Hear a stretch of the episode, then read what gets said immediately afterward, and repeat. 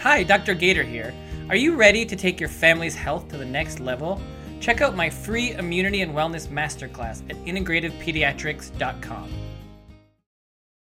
So I was just at a Comic Con this weekend and I was doing a panel, and the fans asked me how I handle rejection in this business. And I get that question a lot because for every yes we get in, in the entertainment business, we get about a 10,000 no's. And my answer is always the same it is mindfulness, meditation, and yoga. If it weren't for that, I don't know who I would be. We definitely wouldn't be doing this podcast because I would be. Or, or more, ye- more yeses, right? More yeses would also solve the problem. More yeses would solve the problem. It's true. If we could just get more yeses without having to meditate, that would be great, but that's not usually how it works. Mama. Welcome, parents, to Raising Amazing. Hi, I'm Dr. Joel Gator Warsh, board certified pediatrician specializing in integrative medicine. And I'm Serena Vincent. I'm an actor, writer, and new mother. Join us in learning and laughing as we navigate through the messy path of parenthood. And together, let's begin Raising Amazing. I, I don't know. Dada. Yes, in my early 20s, I was in movies on the big screen and on the covers of magazines, and I was completely lost and confused. I didn't know how to navigate the rest of my life. I didn't know how to metabolize fame and all of these things. And a friend of mine, she was actually a friend of my mother's, sent me a plane ticket for my 23rd birthday and said, I hadn't seen her since I was like 12. And she said, I want you to get on this plane and I'm going to change your life. And you got on the plane to see someone you hadn't seen in all those years? Yeah, it was really weird, especially at that. Time. And I don't know if I would do it again. But uh, so I got on the plane and she taught me meditation. I was already doing yoga, but she taught me looking at yoga from a different perspective. She taught me taught me meditation, mindfulness practices, and it completely changed my life and it changed my career. And it's it's so important that we we start to talk more about this, more about meditation, more about mindfulness. It's you know it's been a buzzword for some time, but I think it's really important. Just like yoga um, was kind of a woo woo um, you know buzzword many years ago. But then Madonna came in and she did it and she made it cool. At least that's what my wife says. I was not into yoga back then, but but she was. She's been a yoga teacher for 20 years, and she was like, you know, Madonna did it, and then everyone thought it was cool, and then now the thing that I was doing every day was now like a hip trend in, in Beverly Hills. Right. Remember, she had those biceps, and everyone was like, "There's no possible way that you've gotten you got those biceps from yoga," but it's true. I, I don't I don't remember in any way, but she, but she my wife probably would. Okay, well I'm telling you, Sarah is a yoga instructor. I did not know that. Yeah, she she's was? an instructor for well, she's not she's not currently doing it anymore now that we have a child, but you know she was a yoga instructor for a long time. What? Wow, yeah. you learn something new every day, people, here at Raising Amazing. Um, so right, and it's so it's it's these practices changed my life in my 20s. We need to be teaching them to kids we do. We Especially do. these kids that are so stressed out. So we could not be more excited for today's guest, you guys. Today's guest is my mentor, Libby Edson, who I got on the plane for and who changed my life. Libby Edson is the creator of the Yo Mind, which is a curriculum that fuses yoga, mindfulness, and neuroscience education to optimize physical and mental health. Libby has 27 years experience teaching yoga in schools and she empowers students by providing mindfulness, yoga, and neuro- neuroscience education through personal education and online resources. She's impacted over 12,000 students with in person trainings and over 500,000 students worldwide.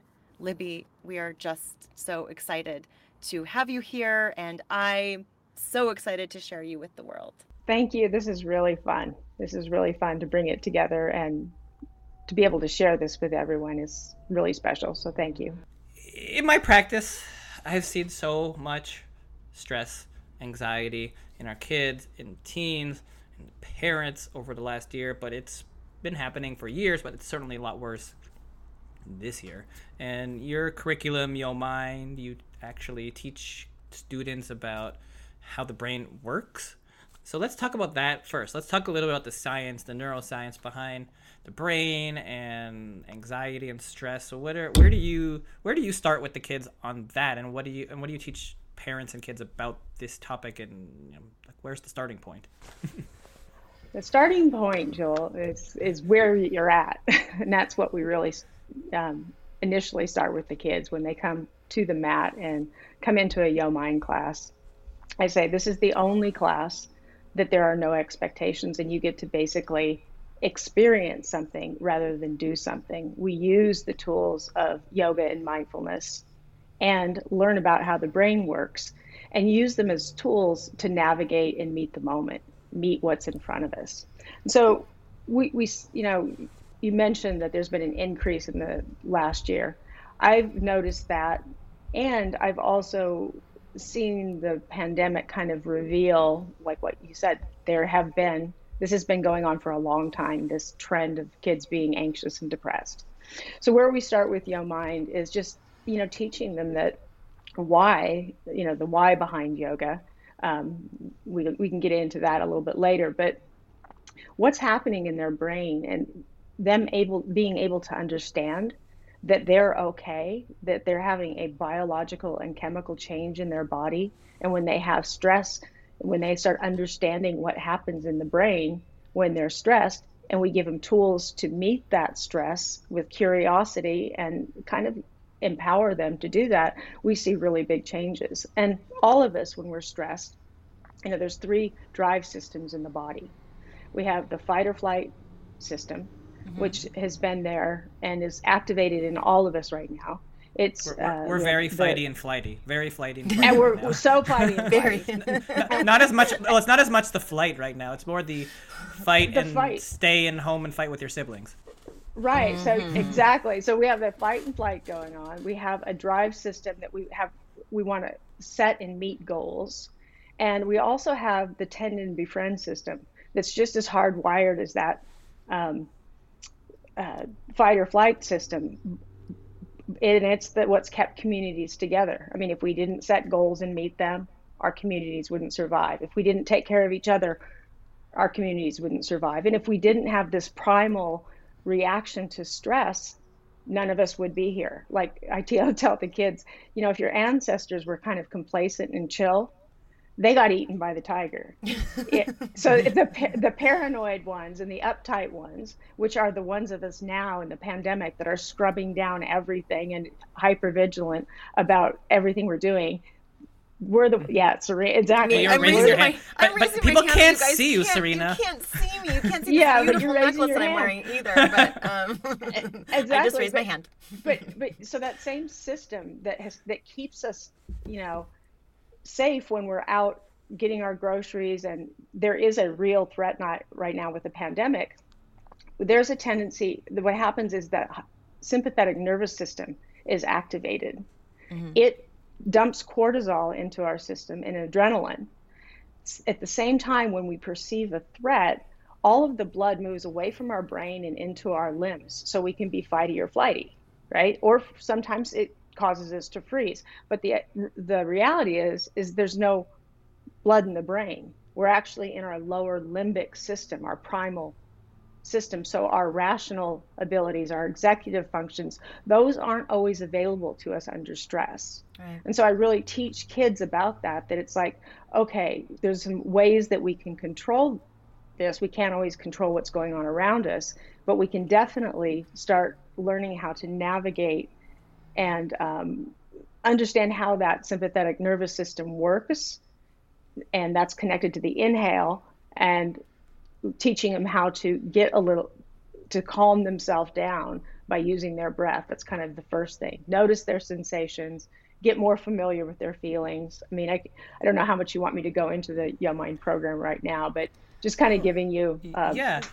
No, I, I think that's super important information, and I think that people forget a lot of the science now all the time because we don't really talk about it as much. I mean, we hear the word stress and stress and stress this and stress that, but yeah. what does that really mean? And and and just reiterating your point, stress in and of itself is not a bad thing, right? Stress is what exactly. keeps you alive. Stress is what what kept our ancestors alive from you know everyone says oh they kept them from the tiger i mean i don't know if everybody was around tigers all the time wherever they were but that's what everybody you know says we weren't we weren't getting stampeded by elephants or you know whatever exactly. whatever it was but it was keeping you alive but when it does that, it does things to your body, right? It moves blood from one place to another so that you could run. So your muscles and you know your your your ability to get away from the the stressor, the the danger, that's what your body is doing and it's not really thinking about oh digesting your food or Exactly. other non-vital urgent things for that very second and if you get consistent if you are consistently stressed then that's where you run into an issue. That's where your body becomes inflamed. And that's what your body's not meant to handle because you know back in the day your stressor were don't get eaten by a tiger right? Don't get eaten by a lion. Don't and you get the disease the you know you, you don't have antibiotics so you just die right? Like that that was the thing back in the day. You just want to keep yourself alive. Whereas today it's like oh i i have to look on my phone and I get this notification. Oh, nobody liked my post. Oh, there's this Well, consistency. you know, I, I had this I got this very upsetting email yesterday or the other day from um that it doesn't matter. An upsetting email. It felt like it was inappropriate and um and I had a physical reaction. Like I started shaking. I was mm-hmm. so offended and so upset that I was physically shaking. And I typed out my response. and Mike came in and was like, maybe you shouldn't send that. And I was like, no. But it's so true. Like the blood was not in my brain. The blood was like, Exactly. like literally, I was literally shaking. And I didn't send it for like four days. You know, and Yeah. when we Then I think sent a very different email. Yeah. and that was very mature of you to do, Serena. Thank you. not I had a- sending have a good I just want to teacher. say, but you know what's what's interesting is with kids, you know, they're not only experiencing the stress of this pandemic themselves, but they're watching their parents, um, how they're handling it, and because of mirror neurons, we're affected by other people's stress. So depending on the stress factor of your current bubble that you're in, that is a really big deal, you know, of, of what kind of chemicals are running through the body, you know, Wow. and when we tip, um, uh, you probably can address this more, doctor, about the um, the negative effects of cortisol if we are in chronic sympathetic activation. If that system is turned on all the time, and I, t- I try to tell the kids, I said, you know, it's like there's an on-off switch, Mm-hmm. but it should have been a dial. We should have had a dial installed. It's I think it's a physical flaw in our DNA, that that just flips on and off, you know, you got that email and just boom, you went right to that flight. But it would be nice if we had a way to regulate and to perceive the stresses. I, I agree, and and I think that is a that's a wonderful way to look at it. And my my counterpoint to that is we never had enough time to develop that. Right? This we became we went from getting eaten by tigers to having you know Instagram within a few decades. Right? It's it's not. This wasn't a thing that happened over thousands. Think about natural selection and the changes that happen in species over time. It takes you know thousands and thousands and hundreds of thousands of years for a trait to be very useful so that way those things survive and everything else doesn't but when you go from you know the pre-industrial age all of a sudden to all this technology over you know a few hundred years or whatever whatever time frame you want to say there's no time for humans to evolve. Not really right? A little bit. But we haven't nearly evolved to the new stresses of the world. And so we're, we're at this point now where it's been you know however many years of, of this increased stress.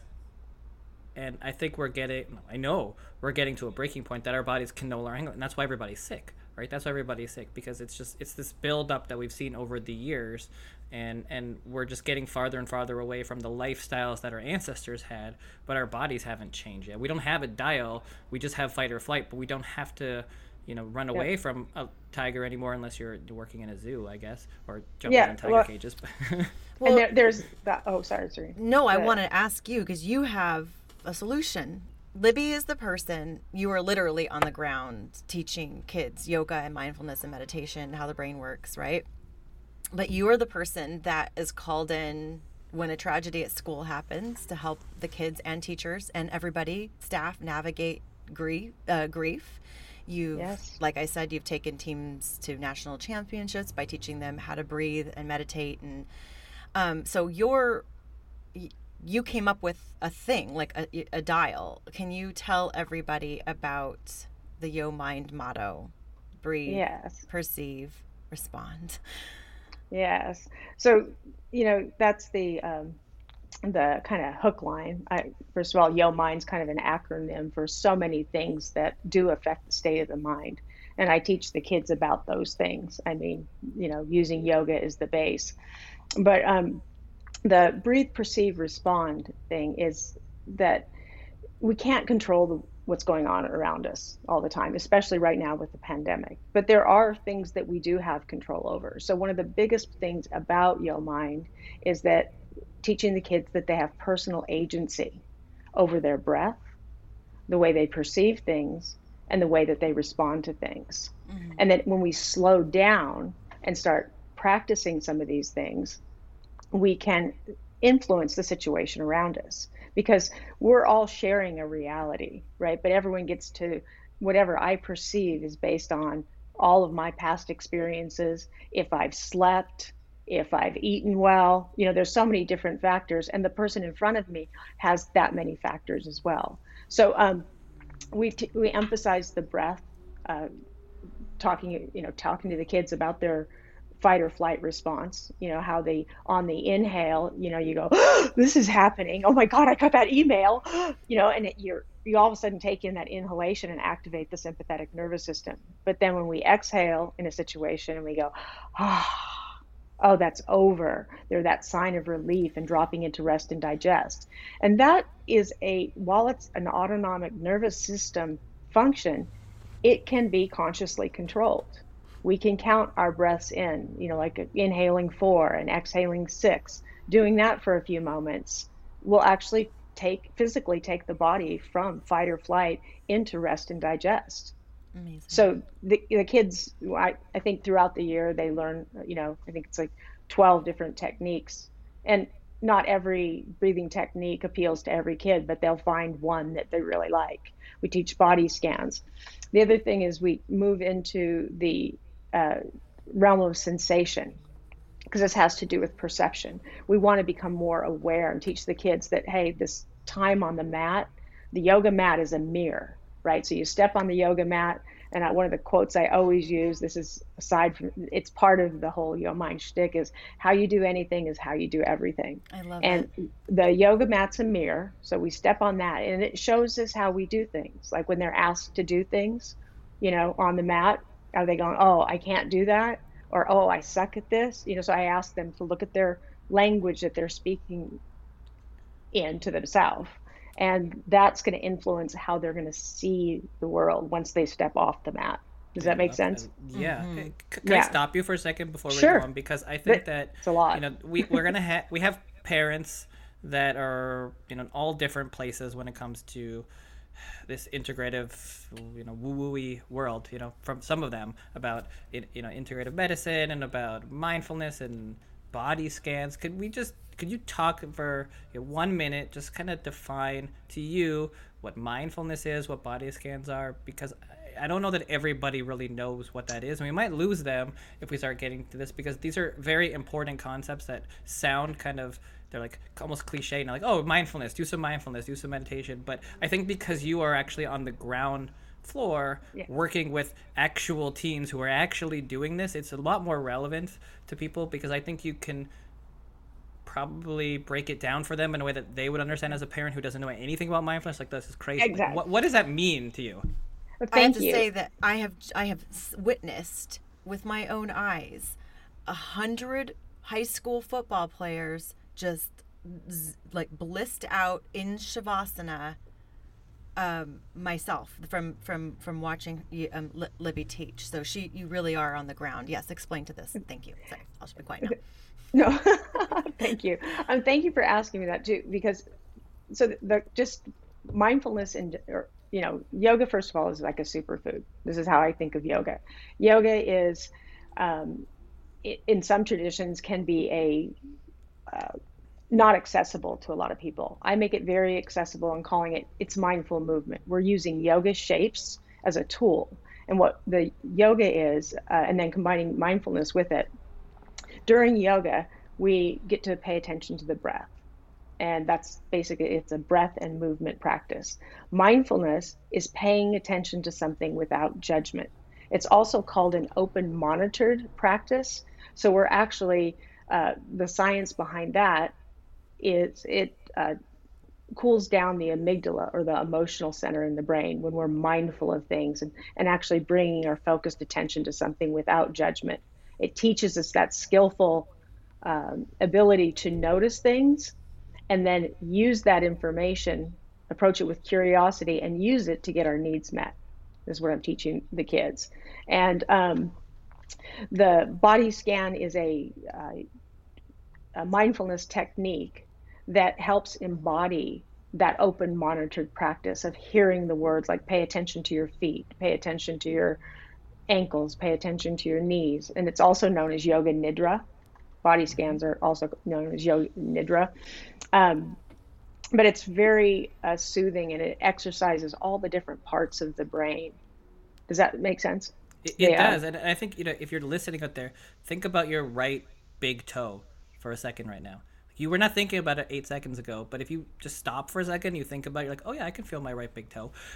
That's what it is. You just take your mind, at least from what I've learned. And yes. yeah. You just you just move your mind. You think about certain things, and it's it's again it, maybe to some people it does sound woo at first, but once you start to do it, then you realize, okay, I don't really think about my my knee, you know, unless I hit it. Uh, but, but you what's, can. What's, what's so great about that practice too, and the kids actually, they'll I'll say any request to them, and they'll say, "Oh, body scan." The kids absolutely love it because so much of our days are spent not embodied.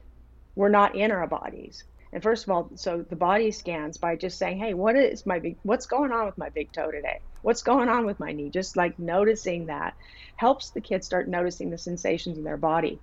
But the body scan scientifically is also shown not only to you know help the kids relax or help and help parents relax or anything. It also activates the part of the brain that's involved in empathy and understanding for other people. So I always tell the kids that you're not only doing this for yourself, but you're doing this by being aware of your own body. Guess what? You're going to start being aware of where someone else is. You start noticing your own feelings and start realizing that, hey, we're all human. We all have the same needs and that's kind of the sequence getting back to what i teach them is they notice the sensations in their body start becoming more um, emotionally literate being able to express how they feel about things and then recognizing the next piece of that getting back to the breathe perceive respond is realizing during that perception time is i'm having this emotion it is uncomfortable or maybe it's comfortable right but if it's uncomfortable it most likely means one of my needs is not getting met so I can dig a little deeper and say, what am I really needing? And what strategy am I using to get that need met right now? And is this working? And if it's not, guess where I have personal agency?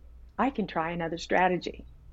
So that's what I teach the kids. Emotional agility is what I keep going for. I keep saying this yoga, you know, we get flexible in our bodies and we get stronger, but we also get stronger and more flexible in the mind. And we have this agility the ability to recognize emotions can be two emotions can be present at the same time right and, and, you're talking here about the the why right? This is the why. This is the solution. This is why we're doing this. Exactly. You know we talk about the mind you know you hear mindfulness it's a buzzword now mindfulness but why are people doing this? Why was this used before? We're trying to you know appropriate these things that have been used for you know thousands of years in other places and they understand the why, but we don't really hear it's like, oh, I'm gonna sit here and, and, and think about my toe. That's not really the reason why you're doing this. It's that's a first step. This is we're talking here about solutions and how we go from stress to a better place for your family and your and your kids. And so that's why you're starting with oh, mindfulness. We're doing a body scan. We're thinking about these things. Okay, great. That might make you relax for the five minutes that you're doing it or the ten minutes that you're doing it, but that's not the point. The point right. is, and this is getting back to what you're saying, once you recognize that you do have some control over your thoughts, once you do recognize that you can think about things in a different way, then when you start having these thoughts of stress, anxiety, depression, you can start to realize that you do, to some degree, have control over those thoughts, and you can start to change those thoughts. You can start to think about other things. You can start to w- seek out strategies to adjust the way that you're thinking and yes. move your thoughts to a better place, move it to a happier place, move it to a calmer place. And if you do that over and over and over again, then you go from being sad sometimes to being sad a little less to being happy. and teaching this to our our kids like i just want to go back to the body scan for a second like it's not just about the big toe if everybody can imagine going com- all the way up your body. I have been i have experienced libby's body scans and she talks you through it and then you get to your heart right? And your chest. And like w- who is asking kids just notice your heart. I notice the feeling in your chest. Nobody, you are. You you Yep. both are and i am. But like no no nobody. And like um And and, and as adults also, we need to do this. And I would say, and nobody's doing it before it's a problem, right? That's the difference. That's the thing that we have to change for the future. Because look where we are. We're in a pandemic, and it's a disaster. There's a mental health because kids don't have the strategies to handle this level of stress. This is like an adult level of stress, or beyond an adult level of stress. And then you're asking teens to do it and toddlers to do it and everybody to go through it. And there is no knowledge of how to handle this. This is how other societies this is how people have done it for generations. And we have to teach this from day one. So when the stress comes out then there are some strategies that you can have and you still might have depression you still might have anxiety but these are some things that you can do to hopefully prevent it or at least decrease it. Yeah, and and what you're saying there, Joel, too, is that you know teaching kids to get comfortable with their emotions, whether they're favorable or unfavorable. Just because you're depressed, that doesn't mean that's not a good thing, because your body's trying to tell you something. You know, we want to. We're teaching kids that their their feelings are valid, yet just because they're experiencing depression does not mean that they're depressed. I'm very, uh, I'm very Oh, much into semantics. I'm very much into semantics and the way that we speak about things because it's a process called reifying. If you uh, have, ang- you know, I've heard so many kids say, "My anxiety." It's like, well, you who owns? And I kind of give them a bad time. The ones that I've known a long time, I go, "Oh, you own all the anxiety." You possess all the anxiety. It's yours. Oh, I didn't know. I thought I was borrowing it last week, right? I kind of give them a hard time, but you know, because we can't have an emotion. We experience an emotion. We hmm. experience a sensation in the body. The science behind that is the emotion itself, the sensation in the body, like from your email that you got, Serena. The emotion, the sensation of whatever it was you felt, lasted 90 seconds. But I can probably bet the mood lasted a little longer, right? right? And that's because of the thoughts Yes. that we have about the emotion, the way that we perceive the emotion. We're like, I'm feeling I was mad that I was upset. And then I had this like massive self tape to do. And I was thinking about my email response while I was delivering these other characters' words. And then that pissed me off. And then you I did this whole thing from Yep. one email. Yeah, and you Yep. you carry you carry it with you, and that those emotions, that fear, that's not serving anything. Nobody. No. It's just affecting yourself. Yeah. And the term- I know better. Yeah. And the term for that is rumination, by the way. Oh, I didn't know that. Tell well, everybody there's, what there's that all kinds of things that our mind wants us to do to stay out of the present moment. This is also what I teach the kids. It's like we, by nature, the mind wants us to catastrophize because it mm-hmm. wants us to stay in fight or flight so we stay safe. They, if our mind had our way with us, we would all be stressed all the time because that would ensure we survive. You know, more of us would survive. So we oh, we catastrophize, we ruminate, we blame other people, we get stuck in the past, right? Mm-hmm. We lack the empathy for other people, like the person that sent you that email. Whatever they said or did, this is what I teach. If you were a high school student, I'd say, well, they had a reason for it. You don't have all the information. So your Right. only choice now is how you're going to show up and respond to this. And are you going to respond with kindness and compassion or with that other thing that's going on? No, I did. I, I responded with kindness and compassion, but I, I I had to take like three days. Um, but so that but that that is the third tier there of the Yo Mind model. There's breathe, perceive, Yep. and then respond. And I also want you to define some of these things. Like you, you really helped me with this early in my career, where I, I said, I'm just really nervous about this thing. And you said, actually, you touched on this already, but you said, actually, excitement and nerves are the same thing in the body. So why can't you just be excited? And I was like, holy shit. like, oh my God. You know, like reframing that. So Yep. you, talk about like the reframing of, explain like name it to tame it, tame it and nuanced feelings and so parents can have these tools to to talk to their kids about i mean i'm sure when kids transition back into regular school these kids are going to be nervous but why can't they be excited by the way serena you you you have you really know all the, uh, the you've been paying attention to whatever you know have been taught to you. I mean, you, you know all the phrases. I'm impressed. Oh, I don't. I don't know well, this I- stuff. You're just like naming it off. Like you, you really love what Libby does. I. I really you I really, do. I mean, you can tell. well she she is genuinely has been my mentor and i i mean if i didn't have libby then you and i would not be doing this podcast and the world like, would be a better sure. place. Oh, so much better. the world would be a worse place if i didn't have libby um, okay No, It's it's because Serena, we- you definitely strive to be like the best student I've had. I- You've oh, been I was around the totally longest. I was totally the kid that was like in the front of the class. Yeah, know? that's Yeah. her. She's she's showing me what she knows. But I and I definitely hold Serena to a. Uh, one thing about being in relationship with me, I'm not shy about sharing these things when I notice them.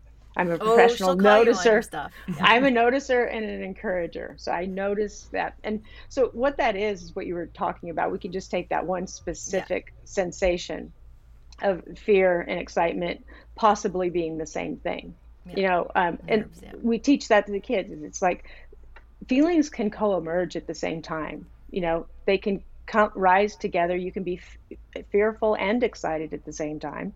Which one are you going to focus on? You know, we get to pick. So you get to define that, and that can be your narrative, right? That I'm Right. excited about this, or hey, I am afraid, but I and I am excited, and I'm feeling this weird sensation that both of those emotions lie. You know, and so that's getting back to the body scan and getting kids moving in their body in a mindful way. They become more uh, embodied, and when they're embodied, they can notice their the sensations. When they notice the sensations, they start becoming aware of um, some of the feelings they have. And I have a, I have a process I do with the kids that once we do a body scan, I'll do an emotion scan. And these lists are available from the Center for Nonviolent Communication. There's an emotional need, emotions list if your needs are met, and an emotions list if your needs are not met. If it's, you know, and there's also uh, a needs list. But I had one student, I'll share this story.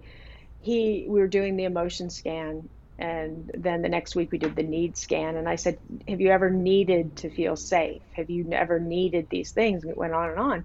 And he realized that his home life was toxic and he wasn't safe there.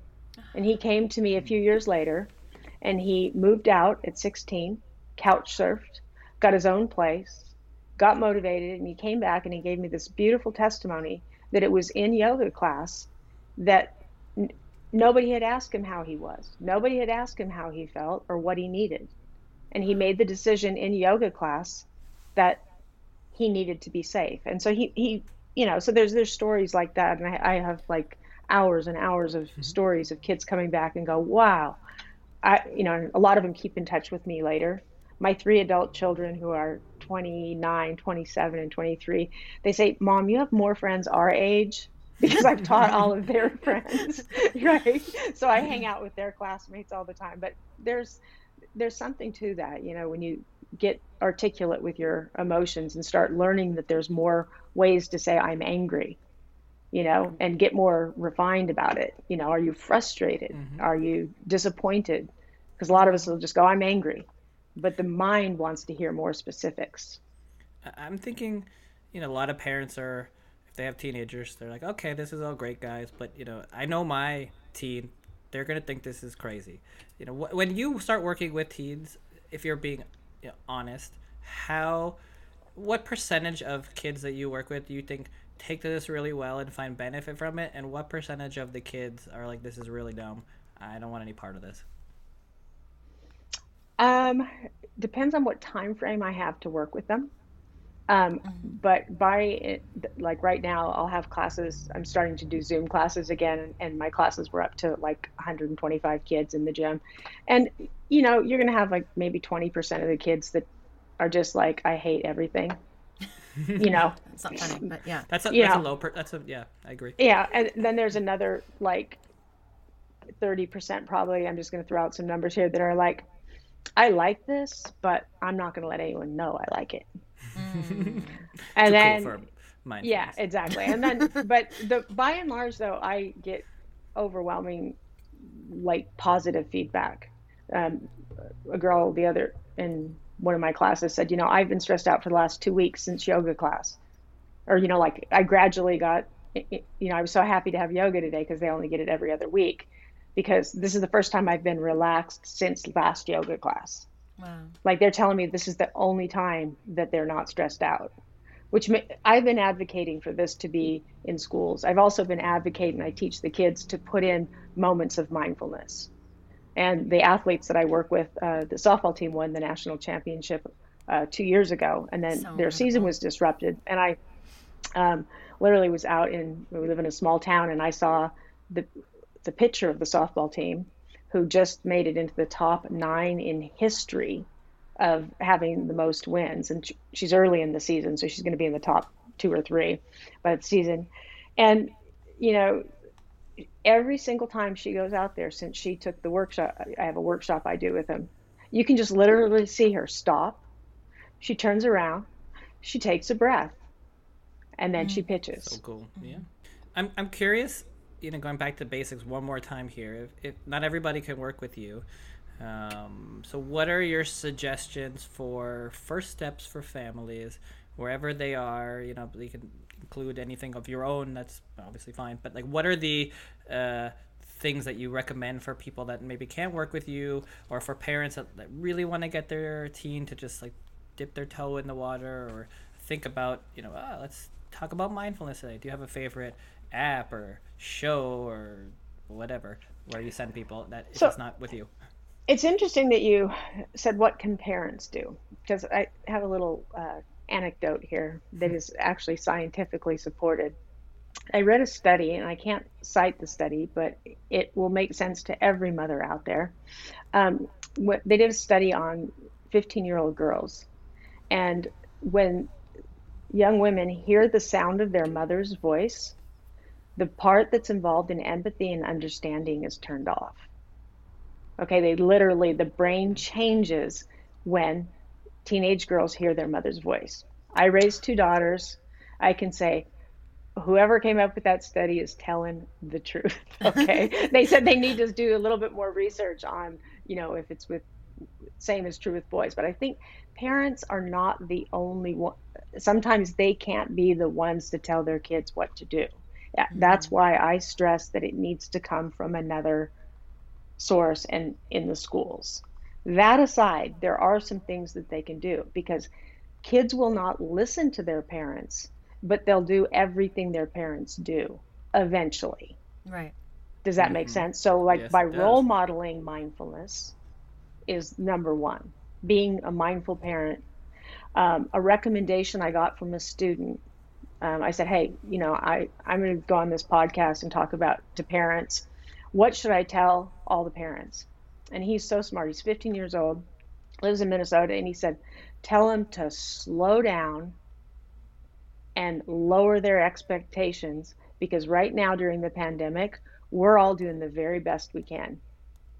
And I thought that was really pretty amazing to say, you know, from a 15 year old to notice that one of the best things that could happen right now is for everyone to slow down and to go back into the school situation a little slower, to look at the mental health. He even expanded on this that he said that, you know, yes, we are having issues, but we're okay. We're going to we're going to be okay. But we need a little bit we need to go a little slower and not have everybody be so worried about us. Does that make sense? And and, mm-hmm. I'm, and that's a kind of a fine line there because you, as parents, we do want to worry about our kids, but also they want to be trusted. The teenagers want to be trusted. They want personal agency. They want freedom, and they want to be heard. So the other thing is slow down and listen. Mm. Encourage feelings. Encourage talking about feelings.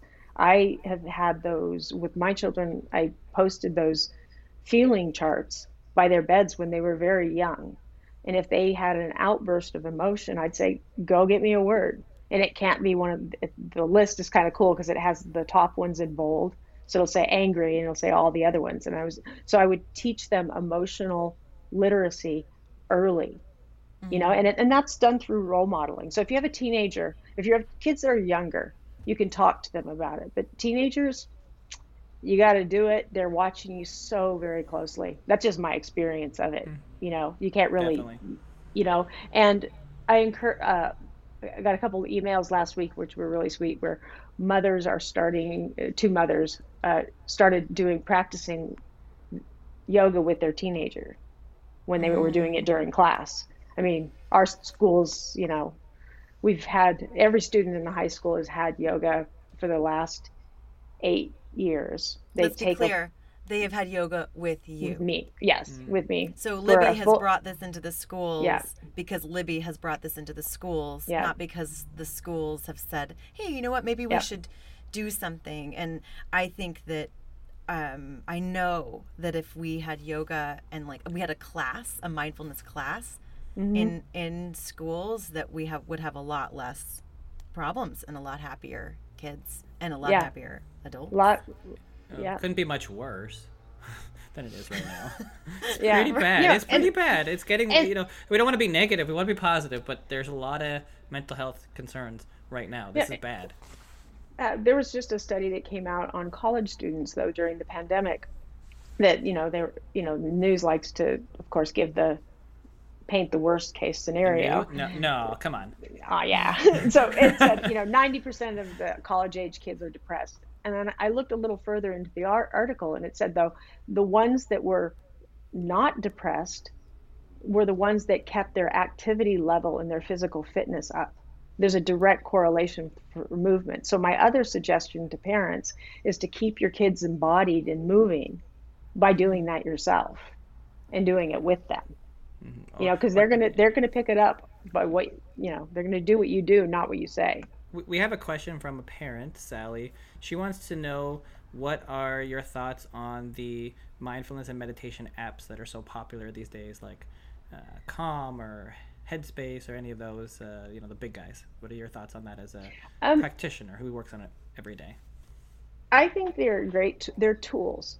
They're tools, and any way we can get tools into kids' hands, I think is great. I've heard a lot of great things about Headspace. I've got a few um, uh, the athletes that picked up, you know, started using apps in addition to what we were doing. You know, because mm-hmm. if I'm only getting to them once a week, they realized they needed a daily practice.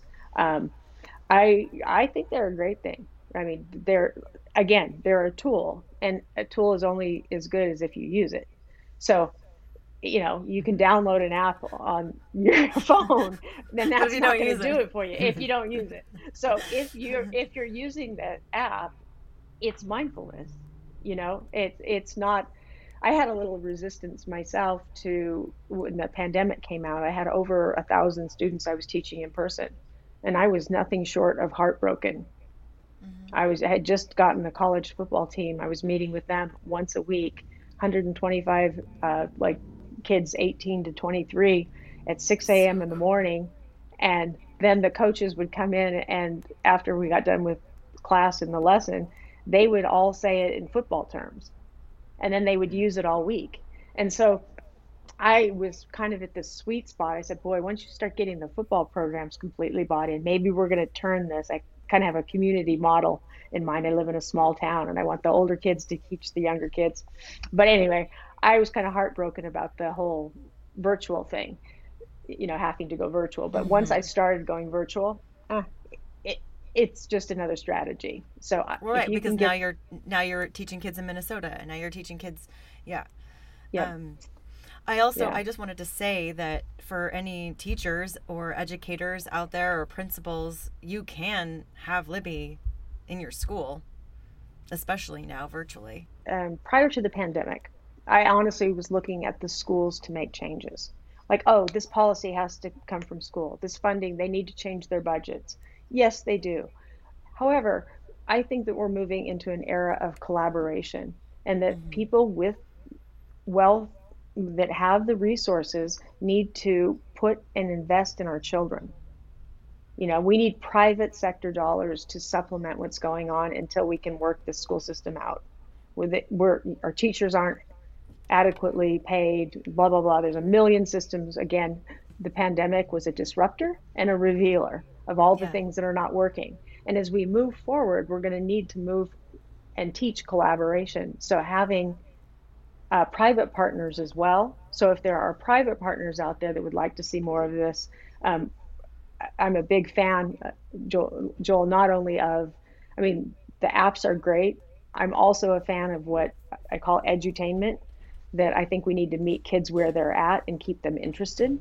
So uh, some of the videos, the formula I, we used for making some videos has been wildly successful. Just taking kids that are or people that are really cool and having them do the videos for the kids, people that they want to watch. So We want to do more. I Yeah. want to do one. Um, I So yeah, tell people where they can find your videos. Um, um, Libby. at at yomind.com, there's some uh, resource portal that has some a mindful hip hop artist. I'm working with another um, mindfulness hip hop artist, and um, she's also a social justice advocate out of um, San Jose, and we're starting to combine mindfulness and social justice together in some workshops with kids, and that's been really fun to do and very promising because with teenagers, that's a, that's a big issue for kids right now. I want to go back to what you said. What can parents do? They can notice. They can stop, start being really mindful, and look for that connection. An educator's role is really connecting the known and the unknown. So if you're a parent that's stepping into that place of trying to connect your child with a resource, right? You've got to mm-hmm. be a little skillful, you know, and it's not manipulative, it's just skillful to find where's this person's entry point? What's important to that kid? And how can what strategy can we use to bring and to empower that kid? Whether it's with, you know, some kids aren't into yoga. They might want to do kickboxing but we need to keep the kids in body. We need to um, not only encourage it, but we also need to demystify it. That we don't need like two hours out of the day to do a yoga practice. We can take one breath and change our nervous system. We can take three breaths. We can take three breaths before we brush our teeth every day, and it's going. We're going to start seeing small incremental changes in our nervous system. So demystifying where we can put this in, you know, knowing that every opportunity is an opportunity to be mindful and to practice uh, a favorable mindset. Yeah, thank you so much. A lot of really helpful, practical tips. Lots of beginning, first solutions for people, or you know, reminders of what we need to do and where we need to go. And and, and we really appreciate you taking the time to chat with us and break down some of these uh, these terms that we're hearing and, and really walk people through why it's important and what these things really mean. So we appreciate that. Well, Thank you, Libby. you. Thank you guys so much. That was awesome. Libby Yeah. truly is my mentor. I still talk to her weekly about life, and I'm so happy that to share her with everyone. She's brilliant. I mean, it, some of these concepts are, I think, somewhat simple, but they're just you don't think about it. We don't think about it every day, and and just the way that she presents it, the way that she makes it accessible, I think, is unique. Yes. Did we talk? We didn't talk about this. That she turned detention into meditation in the schools that she works in, which is that's a whole other. We could do a whole other podcast on on the benefits of that. Um, but it's just it's so incredible. And I know for me, I feel like I used to have this really incredible yoga practice, and I used to go to yoga classes, and like I haven't done any of those things. I don't feel like any of us have the past year because of the pandemic. Are you going to yoga classes? No, I, I I used to go, you know, to more classes, obviously, but nothing was open, or maybe you could be, you know, doing it outside, and then also exercising in a mask is not the easiest too. So it's like it's just there's all these barriers to just general exercise. So I did a lot more stuff at home and more more hiking. But I know for me and and for my wife, you know, for Sarah, she has had a rough time because she exercises all the time. I mean, that's what keeps her happiest, and and she used to work out once or twice a day. She used to be a yoga instructor. She used to teach spin too. So then she was like lawyering and then, you know, yoga teaching and spin instructing. And, and then the pandemic hit. So it was, you know, I think tougher on her than even on me. Um, I, I, I can so relate to her. Work, I worked, I, I mean, I spent my life, so many hours in the gym in my life, and it's really what um, helps me in every area of my life is exercise and yoga. So I'm trying to find that new normal now too. But I feel like people have to remember also with their kids, like you don't have to go to a two hour sweaty yoga class to do yoga. You can do a down dog in your on your kitchen floor with your kid and and go upside down for a minute or rest in child's pose and it really does reset you. I, I literally do that in my house you know all throughout the day because i'm not getting the sweaty hot yoga classes that i used to get before i had a kid. Right right and and i mean that's a really important point just to remember you know before we go today is that all of these things yoga mindfulness meditation they didn't start in a west hollywood class right? They didn't start No. at santa monica beach. That's not how it is. It, these are things that were part and are part of life for the you know in eastern in india and in china and asia and other places. These are these are where these concepts come from and they've been used forever and they're not part of a class. You can go to a class to do it but you don't have to. It's about bringing these things into your life so that you can decrease your stress. You can be more calm. You can have that sense of peace that you're looking for at a few points during the day however you bring it in. It doesn't need to be a class doesn't need to be an app but there's lots of resources out there to help you like libby like her programs like yo mind. These are options of how to bring these things into your life. But at the end of the day it's not about the app or the class. It's about bringing it to be a part of your world.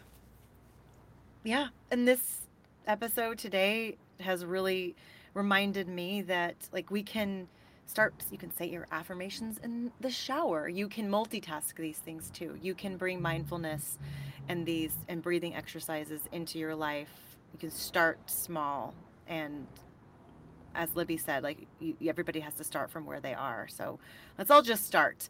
It's time. start All right, everyone. So this is your your homework from Dr. Mm-hmm. Gator and I and Libby. Let's start small. Let's all just start somewhere and incorporating little mindfulness, little mindful moments, little moments of breath and yoga practice into our day just to see how we feel. Let's keep raising the bar on ourselves so we can keep raising amazing children. Raising Amazing would like to thank the Prone Family Foundation, who are growing community through educational support.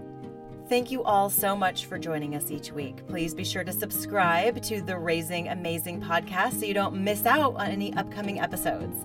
You can also follow us on Instagram at Raising Amazing Podcast to catch any extra fun goodies for you and your kiddos.